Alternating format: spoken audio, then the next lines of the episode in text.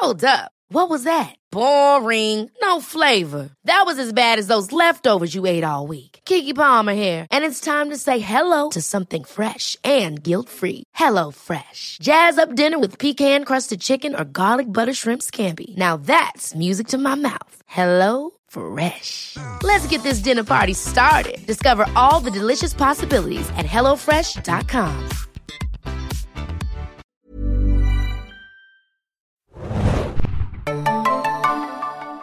Ahoi, hoi, liebe Serienjunkies da draußen und willkommen zu einer neuen Podcast-Besprechung von The Last of Us. Ich bin Adam und mit mir heute dabei ist die Berlinale Geplagte. Oh, moin, Hanna hier. Oh. Ich bin wirklich... Ja, aber kommen wir vielleicht nachher nochmal drauf. Wir besprechen heute die 6. Episode der ersten Staffel Kin, die auf Deutsch heißt Familie. Frei nach Dom Toretto, Family. Ja.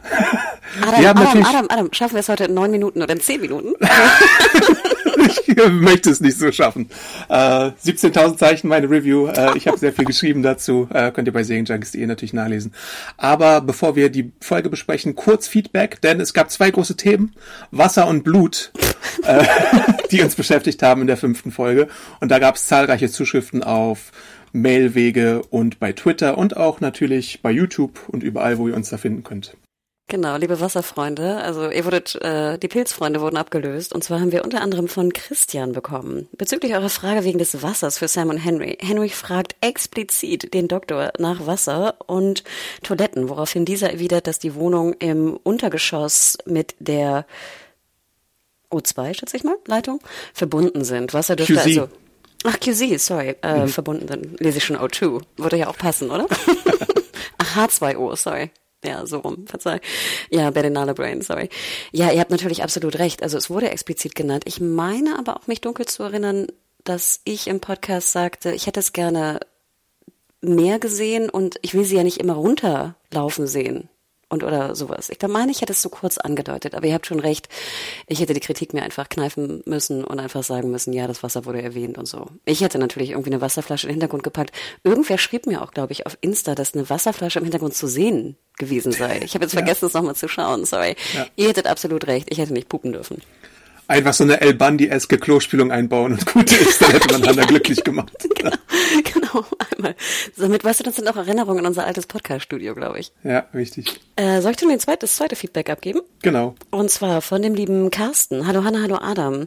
Ich könnte mir vorstellen, dass Ellie das mit dem Blut gemacht hat, um ihren kleinen neuen Freund zu beruhigen und er nicht so viel Angst hat. Vielen Dank für die schöne Besprechung. Ja, ich glaube, da kommen wir auch in der jetzigen Folge nochmal kurz zu. Richtig, das wird geklärt, wie wir es uns auch schon ein bisschen gedacht haben. Natürlich, der Rückbezug wird in der 6. Folge dann gemacht. Und ich kann dazu auch nochmal den offiziellen Podcast von HBO mit Greg Mason und Neil Druckmann empfehlen, die darüber auch nochmal sprechen, was Ellie da so ein bisschen geritten hatte und so weiter und so fort. Also da mal wieder reinhören, das lohnt sich immer, weil sie auch bestimmte Sachen ansprechen, die auch vom Game über verändert worden sind und so weiter. Also kann man immer anhören, 40 Minuten bis eine Stunde. Ich glaube, der letzte ging sogar ein bisschen länger als üblich, aber ja, einfach da mal reinhören. Hattest du nicht noch nicht rumgepuppt, dass er nur 30 Minuten wäre oder so? Der eine war tatsächlich sehr, sehr kurz, ja. Aber dann der von der 5. Folge war dann wieder deutlich länger. Ja, und auch nochmal vielen Dank. Also ich habe das Gefühl, ich habe ganz viel Feedback gelesen zu Henry und Sam. Zu Sam und Ellie, so rum. Super sweet, was für Gedanken ihr euch gemacht habt. Sorry, ich habe meine Feedback-Unterlagen nicht. Ich bin heute wirklich durch den Wind. Sorry. Letztes kurzes Ding als Feedback und als Vorgeplänkel noch die Quoten. Dazu muss ich sagen, es gab lange kein Update mehr, weil die vorgezogene Episode auch noch nicht raus ist und es dazu keine Pressemeldung, was die Einschaltquoten angeht und die Abrufe angeht. Deswegen vom 6. Februar noch der Nachtrag für die 4. Folge. Es waren insgesamt 7,5 Millionen Zuschauer. Du hast mir gerade weggelöscht. Ach so, oh, sorry. Also die 4. Folge hatte insgesamt 7,5 Millionen Zuschauer und das ist das 3. Mal, dass die Zuschauer gesteigert werden konnten. Da ist natürlich eingerechnet HBO plus HBO Max am Sonntag und dann kommt dann später nochmal ein bisschen was dazu. Wir hatten ja schon so Zahlen, die sich dann für die erste Episode den 30, 40 Millionen Zuschauern näherten. Und das ist dann jetzt natürlich ein schöner Erfolg für The Last of Us, wo dann jetzt auch schon die 2. Staffel natürlich längst bestellt ist. So viel nur als Quotenexkurs nochmal dazu. Ja, und weiterhin keine Zahlen aus Deutschland, aber wann startet das jetzt linear bei Sky? 6. März. Ach, schau an, guck mal. Vielleicht haben wir dann irgendwann mal Zahlen, zumindest linearen. Mal sehen.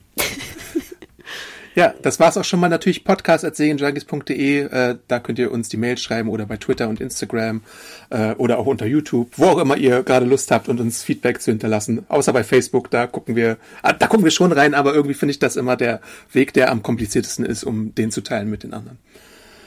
So, dann geht es weiter zur 6. Episode. Die 6. Folge ist Kin und die besprechen wir jetzt. Mir hat die Folge sehr gut gefallen, das schiebe ich schon mal vorweg, glaube ich. Und mir haben diverse Aspekte der Folge einfach sehr gut gefallen. Es ist wie bei The Walking Dead, dass wir einen Winter mal erleben. Bei Walking Dead hatten wir ja 11 Staffeln und irgendwie 1 oder maximal 2 Winterfolgen.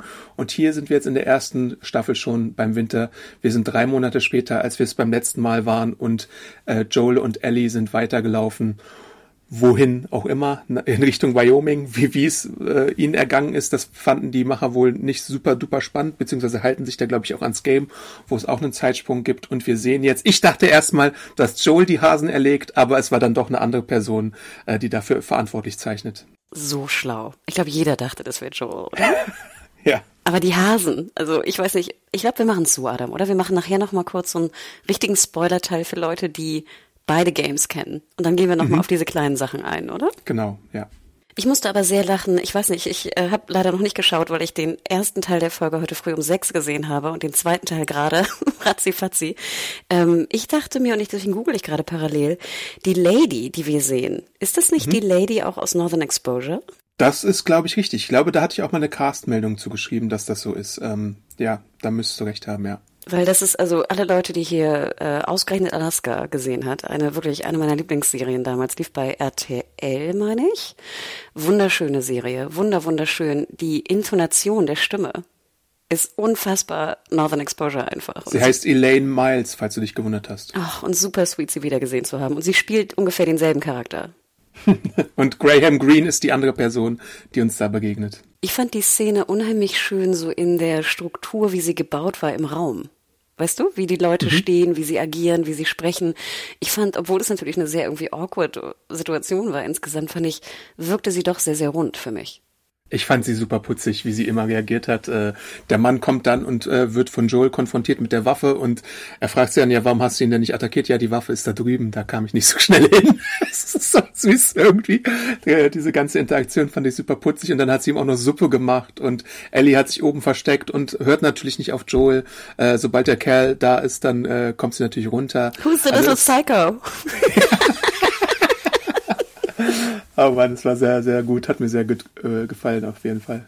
Nee, und ich war gestern bei einer Serienpremiere, kurze Klammer, und ich hätte mir sehr gewünscht, dass auch nur eine Szene so gebaut worden wäre, wie die Szene. Und mehr würde ich dazu nicht sagen. Aber Joel kriegt Informationen aus dem Pärchen heraus. Auch sehr schlau gebaut, dass Joel sich rückversichert, dass die Frau ihm keinen Bullshit erzählt hat. Und dann fragt der Mann ja auch hast du ihm die Wahrheit gesagt? Und sagst du mir jetzt gerade die Wahrheit? Diese kleinen Momente im Drehbuch, die finde ich einfach immer wunderbar bei The Last of Us. Super schlau, organisch, ne, klug. Deswegen freut es mich so. Und deswegen war ich auch so überrascht, weil ich noch so leicht schockiert bin von gestern Abend. Und dann wird sie natürlich auch nach den Fireflies gefragt und sie denkt natürlich an die Glühwürmchen, die echten. Der Ratschlag von den beiden ist, wenn man denn nach Westen muss, ja, dann geh halt nach Osten stattdessen, weil der Todesriver auf uns wartet. Fantastische Einführungsszene, finde ich. Total. Und auch die Landschaft sah einfach bombastisch aus. Also ich habe nicht jetzt nachgeschaut. Ich schätze mal, es wurde auch irgendwo in Kanada gedreht, oder? Ja, da ist ja auch kalt genug. Da kann man solche Orte finden im Winter. Und das sah einfach fantastisch aus. Und klar, wie gesagt, Budget, ne, Eingrenzung auch bei The Walking Dead. Aber das macht schon was. Das macht schon was mit uns Zuschauenden. Genau, und Joel und Ellie gehen dann raus und wir sehen die ersten Anzeichen von so einer Panikattacke, von so einem PTSD-Schub oder sowas bei Joel, was wir öfter mal in dieser Folge jetzt sehen.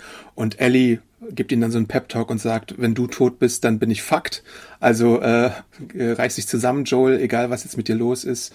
Denn das Ziel ist ja relativ in greifbarer Nähe, wenn man Tommy und die Fireflies findet. Man muss halt nur den The River of Death, scary, wie es Ellie sagt, überqueren bzw. meistern und dann hat man vielleicht Tommy endlich gefunden. Yep. Danach ist auch schon so eine Szene, da sind sie am Lagerfeuer und zuvor möchte Ellie ja auch so eigene Hasen haben. Da kommen wir dann später nochmal hinzu, was das vielleicht bedeutet. Und sie darf einen Sip aus dem Flachmann trinken von Joel, den sie immer noch ziemlich eklig findet, was ich auch sehr charmant finde. Aber ist das nicht immer so? Ich glaube, ich durfte auch dann irgendwie so einen kleinen Schnaps, glaube ich, mal trinken als Kind oder Jugendliche also Kind würde ich dann schon fast sagen, bei meinen Eltern. Und niemand schmeckt das ja als Kind. Also als Kind sowieso nicht. Und ich muss auch sagen, auch heutzutage schmecken mir viele Schnäpse nicht. Aber kannst du den Moment verorten, wo dir irgendwie Alkohol mal sehr, sehr gut geschmeckt hat, dass du dir dachtest, that's something? Also klar, ne, wenn du dann älter wirst. Aber ich weiß natürlich so die ersten Male, wenn du Alkohol trinkst, genau wie mit Kaffee oder so. Es schmeckt einfach scheiße. Burn shit, um ehrlich weiterhin zu zitieren. würde ich sagen. Und ich finde es aber auch sinnvoll, dass jetzt, weißt du, du bist jetzt in dieser Ausnahmesituation. Natürlich, wenn sie es testen will, gibst du ihr dann wahrscheinlich. Also nicht, dass ich das jetzt sage, dass ich das machen würde mit Kindern, aber ich finde auch die Szene machte unheimlich viel Sinn in dieser Serienlogik. Und dann kommen sie so ein bisschen ins Philosophieren und Ellie fragt ihn, was würdest du eigentlich machen, wenn wir die Mission erfolgreich erfüllen? Und er sagt, ich würde mir ein altes Farmhaus holen und Schafe irgendwie züchten. Ich kann nur an den Podcast erinnern, dass Adam und ich immer noch nicht den Unterschied zwischen Schafen und Ziegen kennen. Ja, richtig. Tabita. Ibitat. Er sagt ja dann auch noch so als Ergänzung dazu, sie sind quiet and they do what they are told, so als Seitenhieb auf Ellie, die ja nie auf das hört, was er tut, obwohl das eine seiner 3 festgelegten Regeln war, auch wieder einfach herrlich.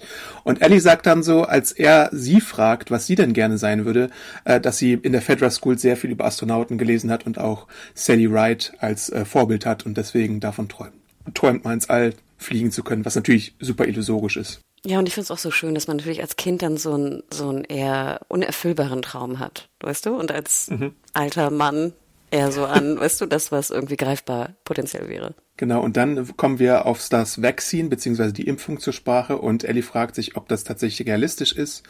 Sie gesteht dann die Sache vor 3 Monaten, dass sie Sam etwas von ihrem Blut gegeben hat in der kindlichen Naivität, wo sie sich dachte, vielleicht hilft es ihm ja, aber Joel sagt dann, es ist viel komplizierter als das, also so ein bisschen Blut reicht für sowas natürlich nicht aus, da muss geforscht werden, da muss ein Mittel her, da muss analysiert werden, das wissen wir ja auch alle aus den Covid-Impfungen, die natürlich schon im Vergleich zu anderen Sachen im Eiltempo gemacht worden sind, aber es ist trotzdem sehr kompliziert und da müssen irgendwie die besten Leute der Welt ran, um da einen Durchbruch zu schaffen. Und ich fand es super, dass sie das nochmal so besprechen, also es ist ja auch eine Vertrauenssache, weißt du, dass sie ihm auch das erzählt und den Fehler ja auch eingesteht, ne? Muss man ja auch erstmal machen in dem Sinne.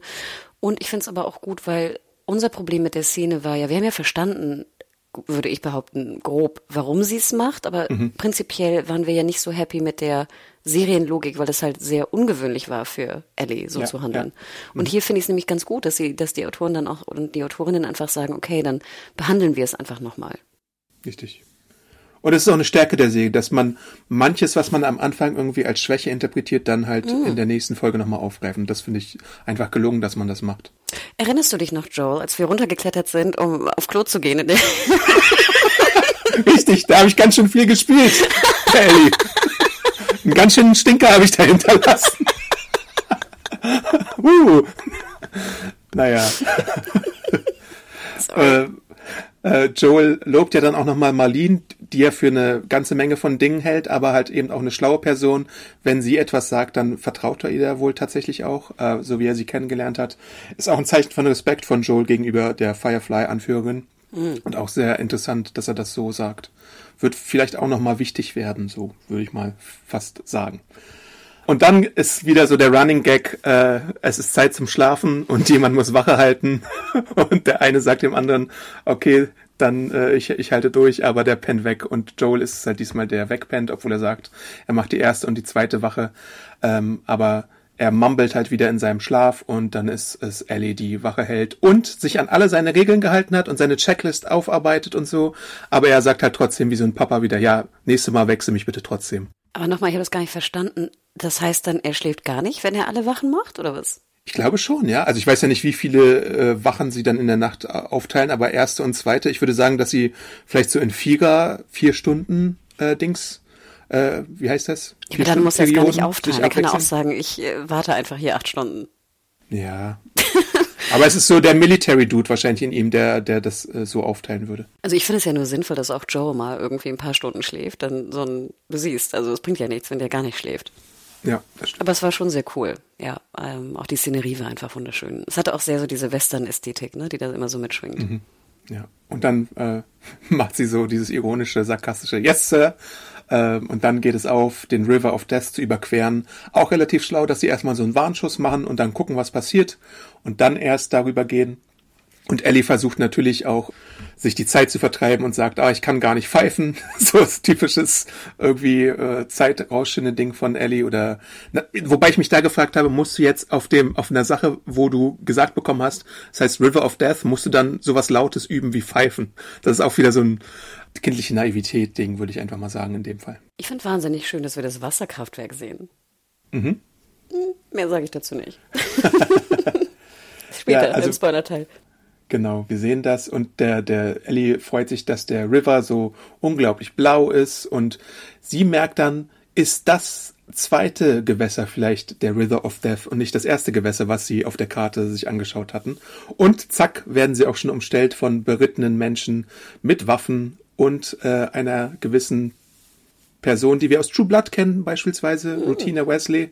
Und Joel möchte es besprechen, denn er ist jetzt von mehreren Leuten umstellt und kann wahrscheinlich in dieser Situation nicht kämpfen, ohne dass er sich und Ellie gefährdet. Deswegen versucht er es diplomatisch. Ja, und du merkst förmlich die Angst. Also ich finde es auch wieder sehr, sehr gut gespielt von Pascal. Dieses, du weißt ja einfach nicht, sind es Böse, sind es Vergewaltiger, sind es Mörder? Was, weißt du, man spürt, finde ich, förmlich die Angst. Und dann auch der Hunde-Check. Das war einfach sehr, sehr schlau gemacht. Und ich hatte auch irgendwie, obwohl ich natürlich weiß, was passiert, hatte ich trotzdem Schiss.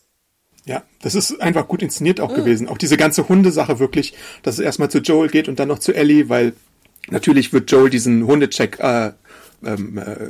bestehen. Wird er da bestehen, genau.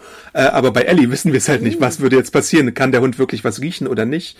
Ist es alles nur Bullshit, so Angstmacherei, dass man sich vielleicht verplappert oder so? Ist ja auch eine Komponente, die man vielleicht beachten könnte in so einer Situation. Aber Ellie streichelt dann den Doggo und dann ist irgendwie alles gut und dann fragt Maria. Genau wie du sagst, die Inszenierung. Bei Walking Dead hätten wir die Kamera ungefähr 5 Minuten auf dem Hund gesehen, der jetzt irgendwie langsam, weißt du, entweder auf Ellie zugeht oder nicht und macht und ja, weißt du, wirst du jetzt das Bild kriegen oder nicht, weißt du, diese ewigen langen Wartezeiten. Aber hier sind wir ja auf dem Gesicht von Joel. Und das ist so viel klüger, weil wir ja sozusagen die Emotionen viel besser ablesen können. Und dann kommt der Cut und du hörst, oder ich glaube, du hörst sie schon vorher, wie sie so cuddelt und lacht und so mit dem Hund.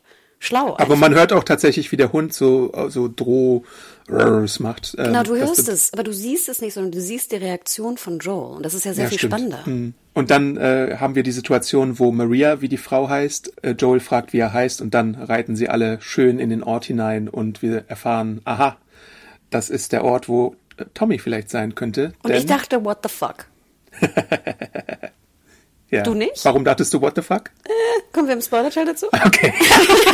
Ich notiere, what the fuck. Das ist heute der Wir müssen Gamewissen andeuten Podcast. Wirklich, ja. Aber ja, tatsächlich dachte ich mir auch, es war sehr, sehr, sehr lebendig und das hatte ich nicht erwartet, dass wir das so schon zu sehen bekommen hier an dieser Stelle. Also es war wirklich so ein schöner Kontrast zu der Trostlosigkeit und den vereinzelten Überlebenden, die wir bisher in der ersten Staffel gesehen haben. Und hier ist halt lebendiges Treiben einfach. Da sind Leute, die lachen und Spaß haben und irgendwie Sachen, die funktionieren und nicht irgendwie alles verrottet ist oder so. Das war einfach ein schöner Magic Moment, würde ich fast sagen. Ja, total. Du siehst ja auch irgendwie Kinder, ne? Genau, wie du sagst. Du siehst Interaktion, du siehst dann diese Lichterkette oben, die zwar noch aus ist, weil wir Tag haben, aber es war wirklich wunderschön und es war menschlich, ne? Und anstatt irgendwie, dass wir es lange hinziehen oder so, ist Joel dann halt in der Stadt, er sieht Tommy, er ruft ihn direkt zu sich und dann gibt's diesen Hack-Moment, der dann auch so wie einer der schönsten Lost-Hack-Momente fast war, nachdem sie sich so lange nicht mehr gesehen haben und wir ihn ja auch seit der ersten Folge nicht mehr gesehen haben. Das ist ein schöner Moment einfach. Aber es war wirklich sehr schön und ich fand auch dann die Essensszene gut. Ich finde zum Beispiel auch super, dass Ellie natürlich keine Manieren hat. Warum sollte sie Manieren haben? Also jetzt Essensmanieren, ne? Das war einfach sehr smooth. Aber auch die scheunartige Halle, in der sie essen, dachte ich auch so, what the fuck? Eine kleine Ergänzung noch zu dem Hack, würde ich sagen. Er fragt ja, the fuck you doing here? Und er sagt, I came here to save you. Und ich finde, das ist super bezeichnend für Joel als Charakter, wie wir ihn kennengelernt haben, wie er hier gezeichnet ist und Tommy braucht keine Rettung, aber Joel bildet sich halt ein, dass er eine Rettung braucht, damit er sich irgendwie als Held inszenieren kann und seinen Zweck, seinen Lebenszweck irgendwo hat. So haben wir ihn ja auch schon in der Serie kennengelernt. Aber man sieht ja dann in den nachfolgenden Minuten ganz eindeutig, dass er eigentlich ein super gutes Leben hat und der Held eigentlich gar nicht nötig war in dem Sinne. Also der selbst inszenierte Held.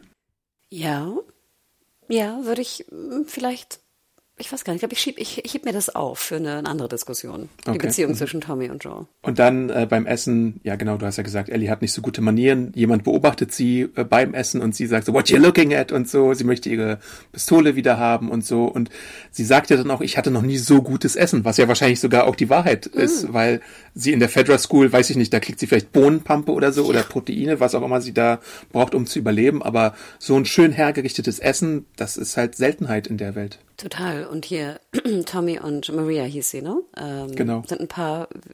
Tommy war ja auch damals mit Marlene zusammen, ne? Also wir definitely a type. Aber ich muss auch noch einmal kurz eine Lanze brechen. Ich finde hier, wie heißt sie? Wesley von Rutina Wesley. Spielt auch wirklich gut in der Rolle, finde ich. Ich hatte manchmal so meine Probleme bei True Blood mit ihr, aber ich finde, hier war sie super. Habe ich sehr gemocht. Ja, das stimmt. Sie sagt dann auch noch einen sehr wichtigen Satz, wie ich finde. Ein weiterer wichtiger Satz. Weil ich achte jetzt auf Sätze tatsächlich noch viel mehr als davor. A bad reputation don't mean you're bad. Und dann guckt sie so Joel so ganz eindringlich ein, von wegen, sie weiß wahrscheinlich von Tommy schon, was da mal vorgefallen ist und macht eine ganz eindeutige Spitze in seine Richtung. Denn wir erfahren ja kurz danach, als Joel sagt, wir würden gerne unter vier Augen sprechen, Maria is family. Und dann haben wir die vertauschten Rollen, dass Joel auf einmal kein soziales gutes Benehmen hat und Ellie ihm sagen muss, say congrats, Joel. Also das ist schon eine sehr interessante Dynamik, die uns da vorgesetzt wird. Stimmt. Und danach nimmt uns Maria mit auf Tour. Sie sagt alles Geile, was in der Stadt, die glaube ich Jackson heißt, wenn ich mich nicht irre, so möglich ist. Also man hat irgendwie Kanalisation und Strom und Heißwasser. Man hat Greenhouses, Tiere, Livestock, verschiedene Tiere sogar, Sheep, Schafe also.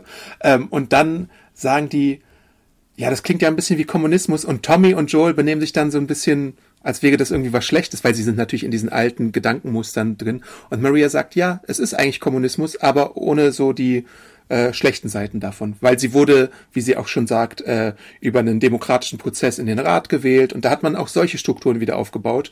Und man hat natürlich auch den Vorteil, dass man relativ abgeschieden ist. Und Tommy gibt dann auch so damit an, von wegen, ja, man könnte auch die Infected mit einer Sniper-Rifle aus einer halben Meile oder so erwischen, wenn man es denn bräuchte. Ja, und du darfst ja nicht vergessen, wir sind ja immer noch in USA.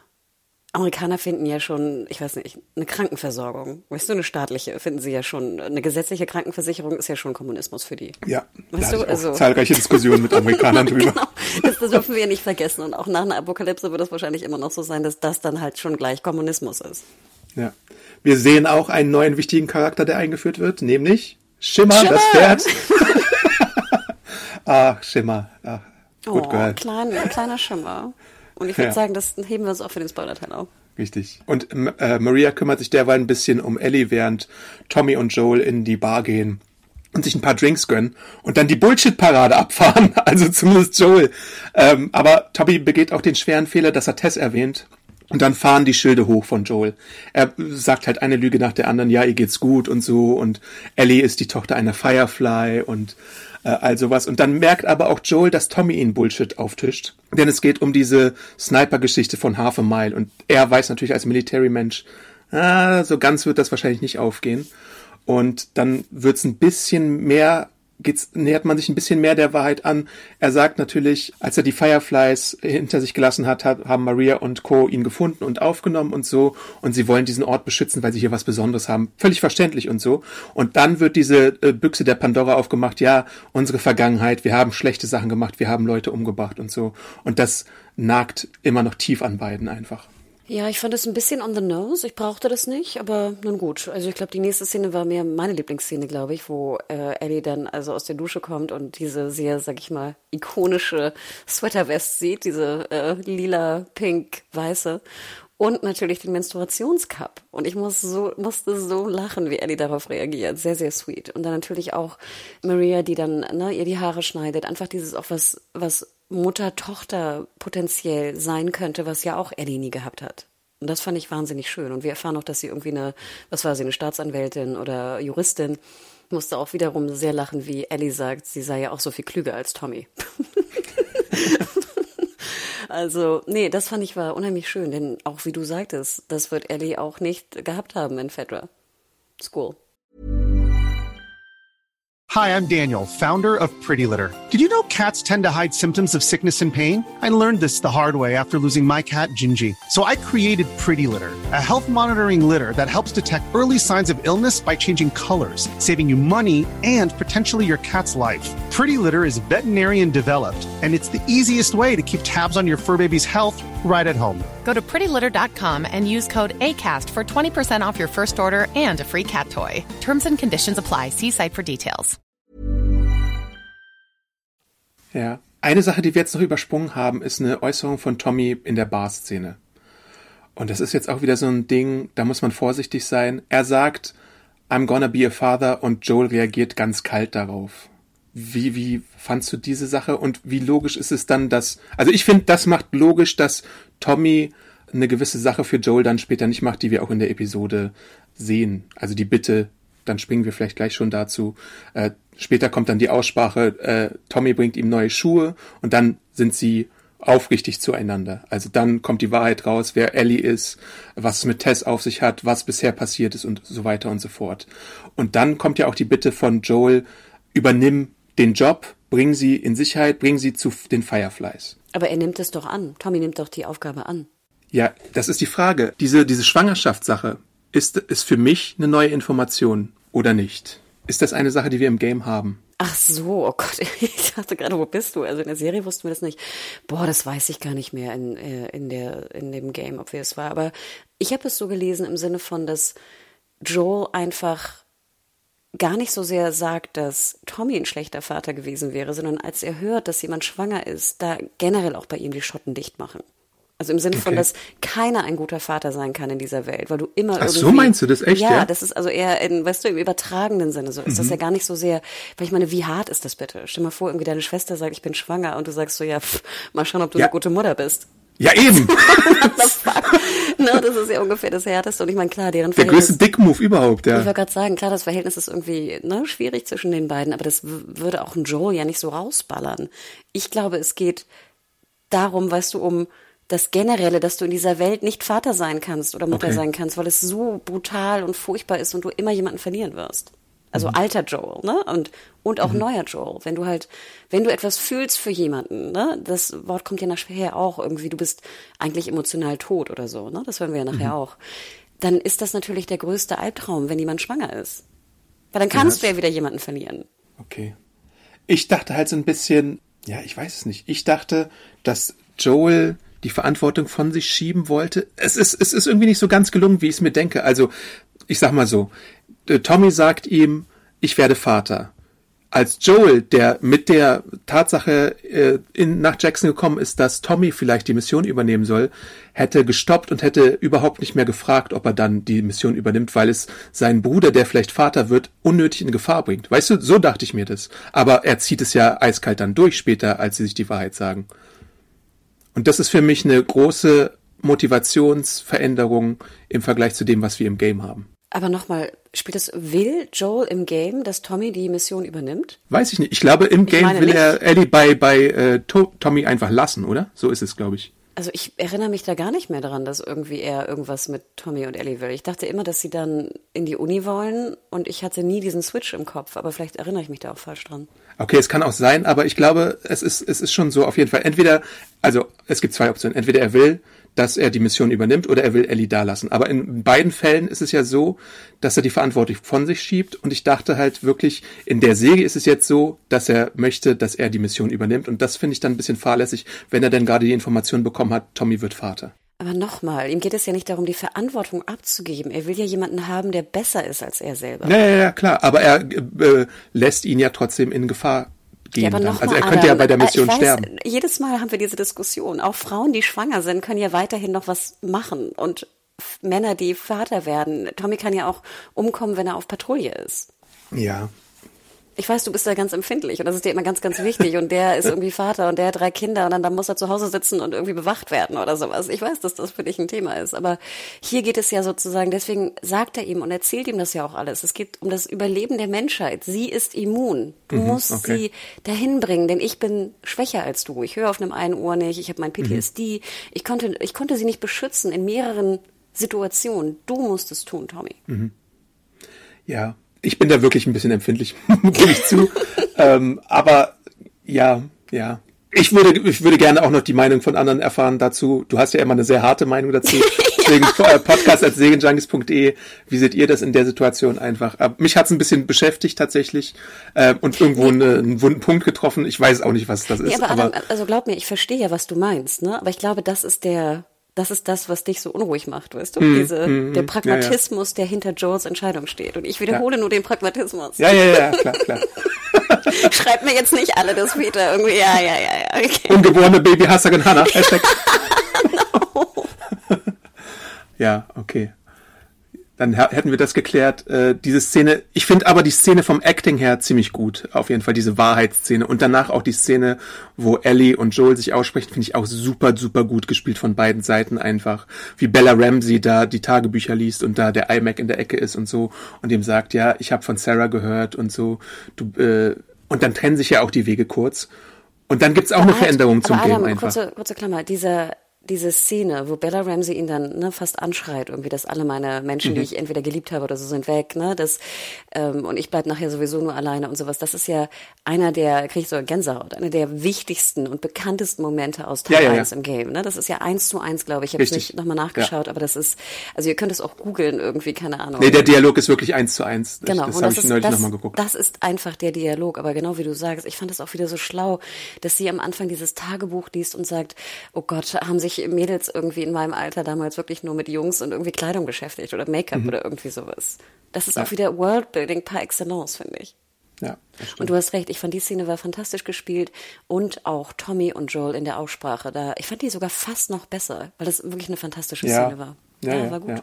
Und dann ist der nächste Morgen gekommen und wir sehen Ellie angezogen da sitzen und dann klopft es und es ist Tommy. Ja, und ich war kurzzeitig verwirrt, Adam. Ich dachte wirklich so, warte, gehen Sie jetzt wirklich den Weg? Ich bin verwirrt. Ja, und das war eine Absicht von den Autoren einfach, dass sie uns, die das Game kennen, verwirren wollen. Denn es kommt eine Sache nicht, die im Game vorkommt, aber da kommen wir vielleicht dann im Spoilerteil nochmal dazu. Und Joel gibt ihr stattdessen die Entscheidung, denn Tommy geht mit Ellie zum Stall und da wartet Joel und Joel gibt ihr die Entscheidung, entscheide dich jetzt, gehst du mit Tommy oder gehst du mit mir? Und sie zögert keine Sekunde, wirft ihm die Sachen hin und geht einfach mit ihm, weil sie einfach so gebondet ist schon mit ihm, dass es für sie einfach ein No-Brainer ist, dass der Weg mit ihm weitergeht. Ja, und was so schön war, dann danach sehen wir sie ja so zusammen reiten, ne? Also auf einem Pferd. Und dann ist ja auch schon das Verhältnis zwischen den beiden ganz anderes. Dann sind sie so ganz jokig und vertraut und wir sehen ja auch, wie Ellie sich so fast anlehnt an ihn. Also und das meine ich jetzt gar nicht irgendwie komisch oder weird oder so. Ich meine einfach nur, als ob sie sich ausgesprochen hätten, weißt du? Sie haben sich ausgesprochen. Und dann ist irgendwie klar, dass sie jetzt zusammengehören. Und das fand ich unheimlich schön, dass du in der Szene wirklich siehst, das ist die Verbindung nach einer Aussprache, wo alles klar ist. Ja, das stimmt. Und dann sprechen sie halt über die albernsten Themen. Also Joel erklärt ihr die Welt so, von wegen, was sind Republikaner, was sind Demokraten, wie funktioniert Football, was war eine Uni und so. Also diese ganzen kleinen Dialogfetzen, die wir da noch sehen, während sie zu der Uni da einreiten. Contractor. Fantastisch, genau, Contractor. People loved Contractors. Natürlich haben Leute Handwerker früher geliebt, die super verlässlich waren und immer ihren Job gemacht haben, wie verabredet. Genau, und Studenten haben nur Party gemacht, natürlich. Ja. Und es ist auch so schön, weil, wie auch im Podcast schon gesagt wurde, glaube ich, also in dem offiziellen von HBO, Joel ist halt ein einfacher Mensch. Er ist jetzt nicht ein studierter, was weiß ich, Professor oder sowas, sondern er ist schon eher simpel. Das hatten wir auch bei dieser Gaspump-Szene gesehen, dass er zwar sich so als Bauernschleue herleiten kann, aber nicht genau weiß, was da jetzt passiert. Und das unterstreicht hier diese Erklärungsszene auch immer wieder, dass er so ein bisschen es versimplifiziert, wie es früher mal war und aus seinem Sichtpunkt an Ellie weitergibt, wie es denn mal war. Total. Und dann mit seiner Gitarre und singen und sie sagt doch auch dann so, ja, ich rette die Welt und dann mussten wir einen Song vorsingen und sowas. Es war einfach wirklich bezaubernd wieder. Was sagtest du? Zucker. Ich würde das jetzt auch immer machen. Zuckersüß. Ja. Das ist einfach sehr und, gut. Kurze Klammer, ich fand die Uni sah auch der Uni aus dem Game sehr ähnlich, wo ich mich fragte, ob dasselbe Modell da irgendwie Vorbild für war. Also nicht die totale sozusagen des einen Uni-Gebäudes, aber so die totale von oben. Das sah, fand ich, sehr nach Game aus. Die sind crazy genug, dass sie da einfach diese Gänge einfach nochmal in 3 Wochen weiter selbst gebaut haben in Vancouver oder so.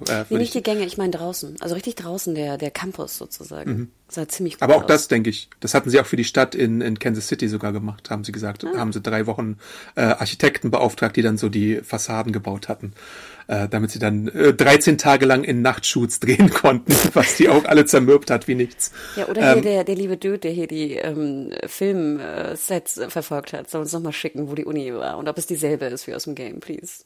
Schönes Detail bei der Uni fand ich dann so, als dieser eine Establishing-Shot kam, wo wir so die Fahrräder noch sahen, die dann so zurückgeblieben sind und so. Und dann die Äffchen, die wir gesehen haben, die ausgebüxt sind aus dem Testzentrum und die Uni übernommen hatten. Und dann gibt es halt wieder so diese Andeutung von wegen, oh, sind da oben Menschen oder nicht? Und da muss man dann nachschauen. Die beiden sind dann in Alarmbereitschaft und gucken. Und dann sind es doch wieder nur 2 Äffchen, die irgendwie dann aus dem Fenster springen. Super süß. Da war so ein ganz kleiner Moment, wo ich dachte, VFX so, aber trotzdem war es sweet. Ja, und dann, als sie dann in der ersten Etage sind, sehen sie, unten sind ein paar bewaffnete Männer und jetzt müssen sie sich davonschleichen, nehmen also den Hintereingang, versuchen wieder aufs Pferd zu gehen, aber der eine Angreifer kommt schon und hat dann Joel quasi in seiner Waffenlinie und es gibt eine Prügelei. Joel bricht ihnen das Genick, aber er hatte ein Messer dabei und hat Joel in den Torso bzw. in den Bauch gestochen. Ja, und ich glaube, es war nicht nur ein Messer, sondern es sah nach so einem sehr dreckigen Holzflock aus. Und ich denke immer, wenn wir, ich glaube, nicht, dass ich da Kenntnisse habe, schreibt uns gerne, aber ich denke, so ein sauberes Messer ist natürlich meist besser als ein dreckiger Holzflock. Richtig. Und er zieht es dann natürlich raus, so im Schock oder so. Ich weiß halt auch nicht, ob das immer das Beste ist, was man da machen sollte. Gibt es, glaube ich, auch verschiedene Auslegungen. Aber ja, und dann sagt ihm Ellie halt, Joel, steig aufs Pferd, wir müssen hier weg und dann versuchen sie sich aus der Situation zu entfernen. Die anderen Leute sehen natürlich, was passiert ist und greifen an. Ellie macht ihren patentierten Zurückschuss-Ding und hält sich vom Leib und dann irgendwann sind sie ein bisschen so fortgeritten, dass sie nicht mehr verfolgt werden, aber Joel kollabiert dann vom Pferd und Ellie macht sich ganz, ganz große Sorgen. Ja, und ich glaube, alle anderen da draußen und wir auch. Ja. Und als letztes hört man ja dann auch die Coverversion von Taking a Ride in der Slow-Version, die ich auch sehr gut finde. Und die Lyrics passen ja da einfach sehr gut. Also das habe ich auch in der Review geschrieben. Nur so als kleines Schmankerl noch on top für das Episodenende. Wie viele Sterne hast du gegeben? 5. Oh, wirklich? Ja, ich fand die Folge grandios von vorne bis hinten. Krass. Weil ich fand sie auch sehr, sehr gut. Ich fand sie auch sehr amüsant, wirklich. Also witzig, richtig, im klassischen Sinne. Ich glaube, bei mir war das Problem, dass die halt so gestresst halbiert, weißt du, irgendwie so zwischen Tür und Angel. Mhm. Also 4,5 würde ich auch geben, aber ja, interesting. Okay. Spoiler-Teil, Adam? Spoiler-Teil. Schimmer, schimmer, schimmer. Genau, also wenn ihr keine Spoiler haben wollt bezüglich Spiel Teil 1 und Teil 2. Und ich würde eigentlich euch raten, wenn ihr die Spiele nicht gespielt habt, dann hört jetzt nicht mehr weiter, oder? Würde ich fast sagen. Oder? Ja. Also dann vielen, vielen Dank. Hören wir uns nächste Woche wieder, oder? Jo, bis alles dann. Gute. Und dann ciao, extra Spoiler. Spoiler. Das musst du so wiehern, wie ich schon mal. Ja. Wahnsinn. Also, was hast du denn im Spoilerteil? Also, ich muss mal dieses Dokument. Also, wir hatten hier aufgeschrieben Hasen, natürlich. Die Hasenszene. Ich meine, jeder erinnert sich, der Teil 1 gespielt hat, ne? Cut. Zeitcut. Wir sind im Schnee. Du siehst einen super, super zuckersüßen kleinen Hasen und bam, wird er einfach komplett durchstochen von einem Pfeil, den Ellie abgefeuert hat. Und wir als Gamer müssen dann erstmal so eine bisschen nervige Hasenjagd. Wir jagen dann ein Reh oder so, ne? Oder ein Elch, ich habe keine Ahnung, irgendwas. Aber das fand ich schon, das war sehr, sehr, sehr, sehr schlau gemacht, dass die Hasen auf jeden Fall drin vorkommen. Und ich habe sowieso das Gefühl, überall werden so ganz kleine, ich glaube, das haben wir auch schon mal erwähnt, ne? Sachen einfach reingedroppt für Gamer, die aber anderen natürlich nicht auffallen. Und das ist einfach, finde ich, ich hätte gern ein Wort dafür, Adam. Das ist ja ist es Fanservice, Game-Fanservice? Ja, aber ich finde, das ist irgendwie noch was anderes als ein Easter Egg. Easter Egg mit Foreshadowing. Ja, weil ich finde es auch, oftmals sehe ich Easter Eggs so bei Marvel und weiß als Zuschauende, dass es ein Easter Egg ist. Aber hier meine ich ja gerade, dass es subtiler ist, weil ich glaube, dem nicht wissenden Zuschauenden nicht auffällt, dass es ein Easter Egg ist. Aber ich glaube einfach, weil du es weißt, ist es so wie bei Marvel ein Easter Egg.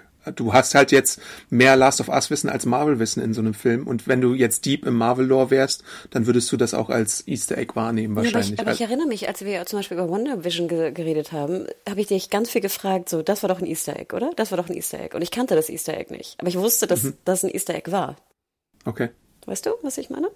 Mhm. Aber du hast schon recht, wahrscheinlich sehe ich dann nur vielleicht 50%. 50% der Marvel-Easter Eggs sehe ich nicht, aber ich habe das Gefühl, 50% der Easter Eggs sehe ich on the nose. Mhm. Ja, kann sein. Mhm. Okay. Was ist denn dein Lieblings-Easter Egg dann gewesen sonst? Also ich fand die Erwähnung von den Schafen auch wieder ganz süß, weil wir erinnern uns, dass ja dann auch mehr oder weniger Ellie den Traum ja so ein bisschen übernimmt, ne? Von Ranch und Schaf. Waren das jetzt Schafe oder Ziegen? Sorry. Schaf. Nee, ich meine im Game. Ach so, er sagt hier in der TV-Serie Sheepfarmer, deswegen ja, bin ich bei Schaf. Jetzt, waren das jetzt auch in dem Game Schafe? Weil sonst, wenn es Ziegen gewesen wären, dann würde meine Theorie nicht mehr passen. Oh no. Naja, also auf jeden Fall eine Ranch mit solcher Art von Tieren. Dann hatte ich apropos Tiere, ich habe noch eine Frage, und wir sind jetzt im Spoilerteil, deswegen in dem extra Überraschungs-Spoilerteil. Hätten in dem Game an der Stelle jetzt schon Giraffen uns begegnen müssen? Oder sind wir da noch vorher? Oh shit. Du hast recht. Aber eigentlich war das nicht in einer anderen Stadt und schon noch früher? Aber ob wir diese Stadt noch sehen werden, ist halt die Frage. Ja. Und wir sehen jetzt Äffchen, die sehen wir ja auch im Spiel. Und Giraffen gibt's auch ganz oft so als Easter Egg und Anspielung auch als Plüschfiguren und sowas. Aber bisher haben wir irgendeine Art von Giraffe schon in der TV-Serie gesehen. Na gut, man hätte sie ja eigentlich fast droppen können in Kansas City, ne? Da hätte ja auch der Zoo irgendwie offen sein können. Oh, gute Frage. Sie müssen kommen, Adam. Vielleicht in einem Rückblick? Das denke ich mir halt auch, ob sie jetzt kommen oder nicht. Deswegen halt, ich weiß, irgendwie müssen sie es halt machen, damit wir alle glücklich sind. Mhm. Ja, dann natürlich den Astronauten, ne? Also Astronaut, immer wichtig bei Ellie, klar. Wir wissen warum, ne? Finde ich auch super, dass sie es jetzt schon, Wasserkraftwerk habe ich genannt, die Stadt allein, dass wir Jackson schon sehen. Also das ist ja auch, wird ja so ein bisschen gebrochen mit dem, wir sehen ja Jackson nicht im ersten Teil des Games. Genau, kurz zurück zum Wasserkraftwerk. Da wurde einfach eine Nebenmission ausgespart, wo man ein bisschen den Generator wieder in Gang bringen muss. Das hat man alles rausgekürzt, und ich fand es okay, dass man es rausgekürzt hat. Genauso wie eine Sache, die dann passiert, die ich angesprochen habe im Podcast. Bevor der Cut zum nächsten Morgen kommt, wo Ellie so angezogen da sitzt, wäre sie mit Schimmer davongelaufen, und Tommy und Joel hätten sie verfolgt auf Pferden. Und da ist auch noch eine ganz große Sache drumherum gewesen. Ich fand aber auch, wie du sagtest, gut, dass man es weglässt, weil das ja eher so Action-Set-Pieces waren, oder? Im Game. Und ich finde, die brauchen wir nicht. Warum auch? Ne? Ja. Jetzt kommt die Szene. Ich hatte dich im Vorgespräch schon gefragt und du hast überhaupt nicht reagiert. Aber ich bin der festen Überzeugung, dass das Mädchen, das wir beim Essen sehen in der Fake-Kantinenscheune und nachher im Kinosaal, Dina sein soll. Ja, und da bin ich mir halt nicht sicher, weil ich glaube, sie hätten ein größeres Brimborium gemacht, wenn es wirklich Dina ist. Ich als großer Dina-Stan hätte mich auch viel mehr gefreut, wenn ich gewusst hätte, ob es Dina ist oder nicht. Aber was sollte die Szene sonst? Das muss Dina sein. Nein, das ist einfach nur irgendein neugieriges Mädel, was ein Auge auf Ellie wirft. Aber nochmal, ein neugieriges Mädchen mit dunklen Haaren, die das Auge auf Ellie wirft. Wer könnte das sein? Ich weiß es nicht. Dina! Wer? Nicht irgendein Random Girl. Und du siehst sie ja zweimal. Und du siehst sie relativ, ich finde es perfekt. Es ist wieder mein, wie heißt es hier? Sneaky Easter Egg. Ein Sneaky Easter Egg ist das. Sneakster Egg. Ja, genau, bitte. Sneakster Egg. Ja. Da könnt ihr uns gerne schreiben. Ist das Dina, ja oder nein? Ich bin mir nicht sicher. Also, dass Dina kommen wird in der zweiten Staffel, da bin ich mir sicher. Ob es jetzt die gleiche Schauspielerin ist, weiß ich nicht. Es kann sein, dass es die gleiche Figur ist, aber Spoiler, wir sind im Spoilerteil. Es gibt ja auch nochmal einen Zeitsprung zwischen Teil 1 und Teil 2. Ja, aber auch alterstechnisch würde das ja passen, weil sie war ja ungefähr, und klar, du hast natürlich recht, es kann ja auch einfach nur ein Mädchen sein, und es soll ja auch ein bisschen zeigen, dass einfach Ellie ja auch lange nicht mehr mit Mädchen sozusagen gespielt hat oder also gebondet hat oder was auch immer du halt als 14-Jährige machst, ne? Rumgehangen hat, nennen wir es mal so. Ja. Ich sage, das war ein Sneakster-Egg. Mal sehen. Ja, und die Frage, die ich mir halt gestellt habe, die ich nicht so richtig ohne Spoiler formulieren konnte im Podcast, ist, Tommy ist in dem Game, ist er ein Vater irgendwann oder nicht? Du hast recht, ich glaube im Wasserkraftwerk, er hat doch ein Foto, aber ist das ein Foto von Sarah oder ist das ein Foto von seinem Kind? Ja, das ist die Frage. Das weiß ich auch nicht mehr. Und hier ist es ja so, wir sehen ja auf der Gedenktafel, Maria hat ein Kind verloren und das andere Kind ist Sarah, also Joels Tochter. jetzt scheint es so, dass sie wieder schwanger sein könnte, eventuell von Tommy, und deswegen... Wieso bezweifelst du das? Na, weil in dieser Szene sehr viel Bullshit geredet wurde untereinander. Also, da waren sie noch nicht so ganz ehrlich zueinander, und deswegen bin ich mir nicht 100% sicher, ob es eine Ausrede war oder ob es die Wahrheit war von Tommy aus. Weil wir es, glaube ich, im Game dann auch nicht so etabliert hatten, dass Maria schwanger ist an irgendeinem Zeitpunkt. Okay, jetzt verstehe ich aber auch dein Problem mit der Szene. Du glaubst wirklich, dass Tommy sozusagen das vorgegeben hat, um die Mission nicht anzunehmen? Eventuell, ja. Also ich bin mir da halt unschlüssig. Da habe ich gar nicht dran gedacht. Also würde ich auch echt stark bezweifeln, aber okay. Oder es ist halt eine Änderung von der TV-Serie zum Game, sodass man Tommy ein größeres Out gegeben hat, warum er Ellie jetzt quasi nicht übernimmt oder hilft. Deswegen, oder sonst. Also ich fand das eigentlich ganz schlüssig irgendwie. Ja, in der TV-Serie finde ich es auch schlüssig, aber irgendeinen Disconnect gibt es bei mir, den ich nicht mit dem Game so auf dem Schirm hatte. Deswegen bin ich da ein bisschen verwirrt, muss ich sagen. Okay. Und mehr habe ich nicht dazu. Ich hatte noch vielleicht Kapitalismuskritik, genau, hatten wir ja auch angesprochen. Nicht, dass das jetzt ein Sneakster-Eck ist, aber ich liebe dieses Wort, Adam, und danke dir dafür. Ich glaube, ich werde heute noch den ganzen Abend einen Ohrwurm davon haben. Aber ich glaube, dann haben wir es fast, oder? Also ich habe mal keine Notizen mehr, aber ich muss sagen, also diese Szenen, die mich auch wieder so überrascht haben als Gamer, fand ich fantastisch. Und vielleicht hast du recht, vielleicht sind es doch 5 Sterne deswegen, weil ich war permanent überrascht. Es ist eine verdammt gute Episode. Ich war wahnsinnig unterhalten, genau. Sie war super umgesetzt, es waren tolle schauspielerische Szenen drin, Setdesign, alles toppi. Ich fand auch gut, dass das ganze Krankenhaus irgendwie abgekürzt wurde, also, Universität, wo ich mich aber auch frage, da fehlt doch auch noch eine ganz, ganz wichtige Szene für Teil 2. Möglich, ja. Ja, ich glaube schon. Und ich frage mich, wie werden sie das jetzt etablieren? Aber ich glaube, das etablieren sie mit der Tafel, die da ist. Die sieht ja Joel an einer Stelle. Da gibt sie ihm schon einen Hinweis zu einer anderen Stelle, wo er hingehen könnte. Hä? Es gibt eine Szene, da sind sie oben im 1. Stock und Joel sieht, falls ich gerade Tommy gesagt habe, Joel sieht einen Chart mit so einer Landkarte und sonst irgendwas und so ein paar Informationen, die da angepinnt sind. Ich glaube, Joel hat da einen Blick drauf geworfen. Und im Game wird das, glaube ich, mit einer Tondatei gelöst. Und hier ist es halt diese Tafel, die da gezeigt wird. Ach so, aber man hätte das ja auch, sage ich mal, alles in einem abfrühstücken können, oder? Mhm, ja. So, das hatte ich fast vermutet, dass man einfach, weißt du, aus 2 Action-Szenen eine macht. Oder aus einer, sage ich mal, halben Forschungsszene plus Action-Szene eine macht. Deswegen war ich doch überrascht. Was halt manche kritisieren können an der Folge ist, und das verstehe ich total, wieder die Tatsache, wir hatten überhaupt keine Infected oder Clicker oder sonst irgendwas. Super, genius. Finde ich auch super, aber es gibt so ein gewisses Kontingent an Zuschauern, die sagen, ja, wo ist denn die Action und so, aber brauche ich nicht. Ich finde das menschliche Drama dann tatsächlich viel spannender und das Zwischenmenschliche einfach, was mir mehr gegeben hat, als jetzt, wenn wir irgendwie noch 3 Klicker-Szenen gesehen hätten. Natürlich. Auf Teufel komm raus. Und es wäre so einfach gewesen, genau wie du sagst, weil natürlich hätten wir noch Infekte da an die Uni irgendwie in einem Raum machen. Weißt du, sie sneaken noch irgendwo, dann gehen sie in einen Raum, dann ballern sie ein bisschen rum, klick, klick, klick, ne? Mach nochmal das Geräusch. Aber wie öde. Jetzt hier weghüpfende Affen finde ich doch viel geiler. Ich fand schon fast die Raiders, fand ich auch super, dass das so kurz war. Nur die Schifflobby wird halt nicht bedient. Sonst musst du ja immer ganz viele Schiffs basteln in dem ersten Teil. Stimmt.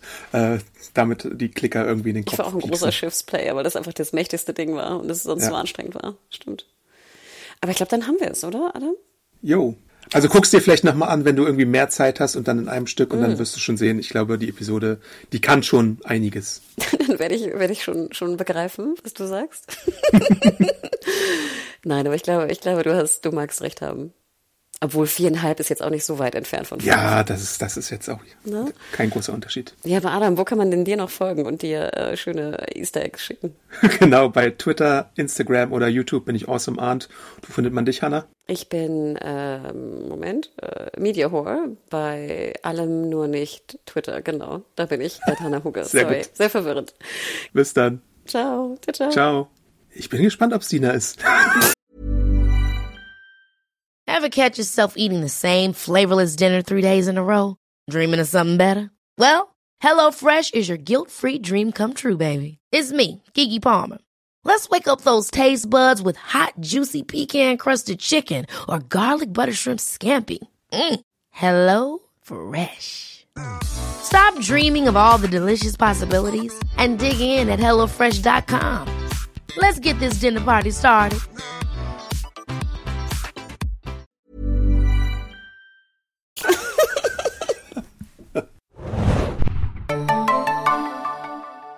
Kim heißt die. Kurze Frage, ist das Auto bei dir oder bei mir?